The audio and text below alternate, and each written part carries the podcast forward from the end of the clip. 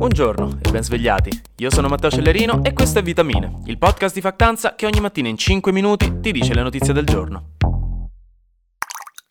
Oggi per la rubrica persone che fanno cose ormai non sarà più una novità quasi per nessuno. Notizie di questo tipo si diffondono come i pidocchi tra i ragazzini delle materne ma Sandra Milo ha fatto la cosa di morire.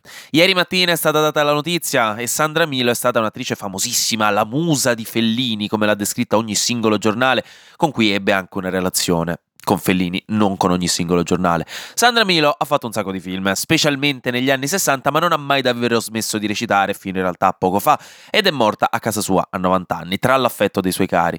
La seconda persona che ha fatto cose quest'oggi è una ragazza italiana di 39 anni, Ilaria Salis, che forse molti di voi non conoscono, ma un annetto fa ha fatto la cosa di essere arrestata dalle autorità ungheresi con l'accusa di aver aggredito due neonazisti. E la notizia in questo caso è che proprio ieri è cominciato il processo. Il problema è che tutta la questione è sembrata fin da subito un po' fumosa, ma soprattutto ha causato una leggera crisi diplomatica tra Italia e Ungheria, perché a quanto pare sono state portate avanti un paio di piccole violazioni di diritti civili di Salis, di questa donna che ormai è in prigione quasi da un anno in custodia cautelare, che non ha potuto avere quasi mai contatti con la famiglia, non le sono mai stati fatti leggere gli atti del processo, non li hanno mai neanche tradotti, le pene proposte dall'accusa per quanto lei ha fatto sono spropositate, specialmente perché le sono state date le aggravanti di partecipare ad un'organizzazione criminale, visto che secondo le autorità l'aggressione sarebbe avvenuta con dei complici e avrebbe portato a un pregiudizio della vita dei due neonazisti aggrediti, quando in realtà le due persone in questione hanno ricevuto ferite risolte in otto giorni. Quindi dicono i giornalisti e gli avvocati, rischio di morte de che. Quindi ad oggi l'accusa propone 11 anni di carcere con un massimo possibile di 24, ma soprattutto viene riportato che le condizioni in cui è stata detenuta finora Salis siano state non consone al rispetto dei diritti della persona con pochissimi contatti all'esterno, senza informazioni rilevanti, in celle sporche con scarafaggi, topi e cimici dei letti, senza ricevere farmaci, a volte senza ricevere la cena e anche lo stesso processo ha portato qualche sospiro a levarsi dai giornalisti quando è entrata in aula Salis con tutta una serie di cinghie di cuoio e catene dai polsi alle caviglie, rimaste lì per tutta la durata del processo. Insomma, una situazione diplomaticamente spinosa in cui il governo sta cercando di contrattare, di mediare un po', chiedendo all'Ungheria di mantenere il rispetto dei diritti comunitari e convocando anche l'ambasciatore ungherese a Roma. Non sarà una questione facile, però, sarà una querella che si trascinerà per un po', visto anche che la prossima udienza è stata fissata al 24 maggio e le misure cautelari, quindi la prigione, sono state confermate. Infine, un carabiniere a Milano ha fatto la cosa di diventare famoso per una frase profana e blasfema detta a un'anziana signora durante un corteo a favore della Palestina. Durante il corteo in questione, la signora, che è un'ex consigliera comunale di Milano, Franca Caffa, durante un po' di tensioni con le autorità si è messa davanti al cordone dei carabinieri e ha iniziato un po' a dialogare. E a un certo punto ha citato Mattarella e un carabiniere ha fatto la cosa di dire, udite udite, Mattarella non è il mio presidente aggiungendo che lui non l'ha mai votato, spoiler, non l'ha mai votato nessuno il Presidente della Repubblica, non l'ha scelto lui, non lo riconosce. Che ecco, detto da un carabiniere che in quanto parte del corpo militare è direttamente sotto il controllo ufficiale di Mattarella, visto che in Italia il Presidente della Repubblica è anche capo formale delle forze armate, suona decisamente un po' È il tuo capo, comunque. a sculacciate proprio e due mesi di pattuglia a Cesenatico, come direbbe il mio prozio maresciallo. Ovviamente la cosa è che è tutto finito in video, quindi si è creato uno scandalo, per questo noi sappiamo di questa cosa che ha detto. L'arma dei carabinieri ha annunciato che prenderà provvedimenti, perché quel carabiniere in questione, tra l'altro era pure maresciallo, e sarà trasferito a un incarico non operativo, dopo una bella indaginina interna aperta. Morale della favola, regà, non scherzate con Mattarella, ha degli amici potenti. Parlando ancora un po' di guerra, sembra che qualche piccolo passo verso una distensione dei conflitti in Medio Oriente possa essere fatto, perché come vi dicevo ieri si sta parlando di accordi internazionali presieduti dal Qatar che sta cercando di mediare tra Israele e Hamas. Secondo lo sceicco Altani ci sarebbero le basi per un cessate il fuoco permanente, che Hamas vorrebbe tantissimo, ma il difficile, come sempre, non è tanto stabilire le condizioni quanto convincere le parti ad accettarle e infatti, come al solito, il primo ministro israeliano Netanyahu ha già definito questo accordo inaccettabile per loro e ha detto che continueranno l'attacco fino alla vittoria totale. Quindi, niente, raga, il Qatar ci sta a provare. A una certa uno però ci si deve mettere di buona volontà altrimenti.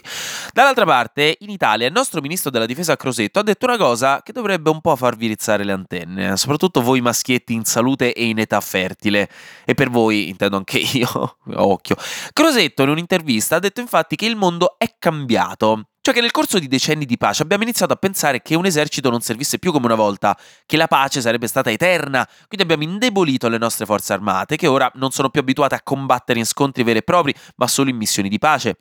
Tuttavia, la macchia d'olio di conflitti degli ultimi due anni ha mostrato che potremmo essere vicini alla fine della cosiddetta lunga pace che va avanti dalla seconda guerra mondiale il periodo di relativa, relativa stabilità globale più lungo della storia recente e che quindi dovremmo tornare a prepararci nello specifico con i riservisti. I riservisti sono le riserve dell'esercito, soldati addestrati ma non professionisti che servono a rimpiazzare le forze ufficiali quando scoppia un conflitto, in questo caso se dovessimo difenderci, specialmente nel nostro territorio. Crosetto ha parlato di essere pragmatici, mm, insomma ha voluto rendere scevra questa proposta o comunque questa idea da elementi ideologici e politici. Ha detto, raga, comunque la Svizzera è neutrale da sempre, strategia incredibilmente noiosa però efficace, poco da dire, però in effetti il servizio militare in Svizzera è obbligatorio per i maschietti. Quindi niente, occhio che qui è un attimo che ci passano una legge e ci ritorna il servizio militare. Non è vero, in realtà, però una legge delega sui riservisti stabilita dal Parlamento ci sarebbe. Quindi chissà che magari questo governo non ci riservi ancora qualche altra sorpresa. Rispolverate Call of Duty, se sa mai. E infine, Flash News. Elon Musk ha annunciato che la sua società Neuralink, quella che vuole impiantare chip cerebrali nel cervello umano, ha impiantato per la prima volta un chip cerebrale in un cervello umano. Pensate. Dopo aver fatto test sulle scimmie, sono partiti anche quelli sperimentali sugli esseri umani e ora si testerà l'interfaccia con cui quindi l'essere umano può interagire con la macchina. Per ora l'obiettivo è quello di permettere a persone con paralisi di controllare degli strumenti con il proprio pensiero.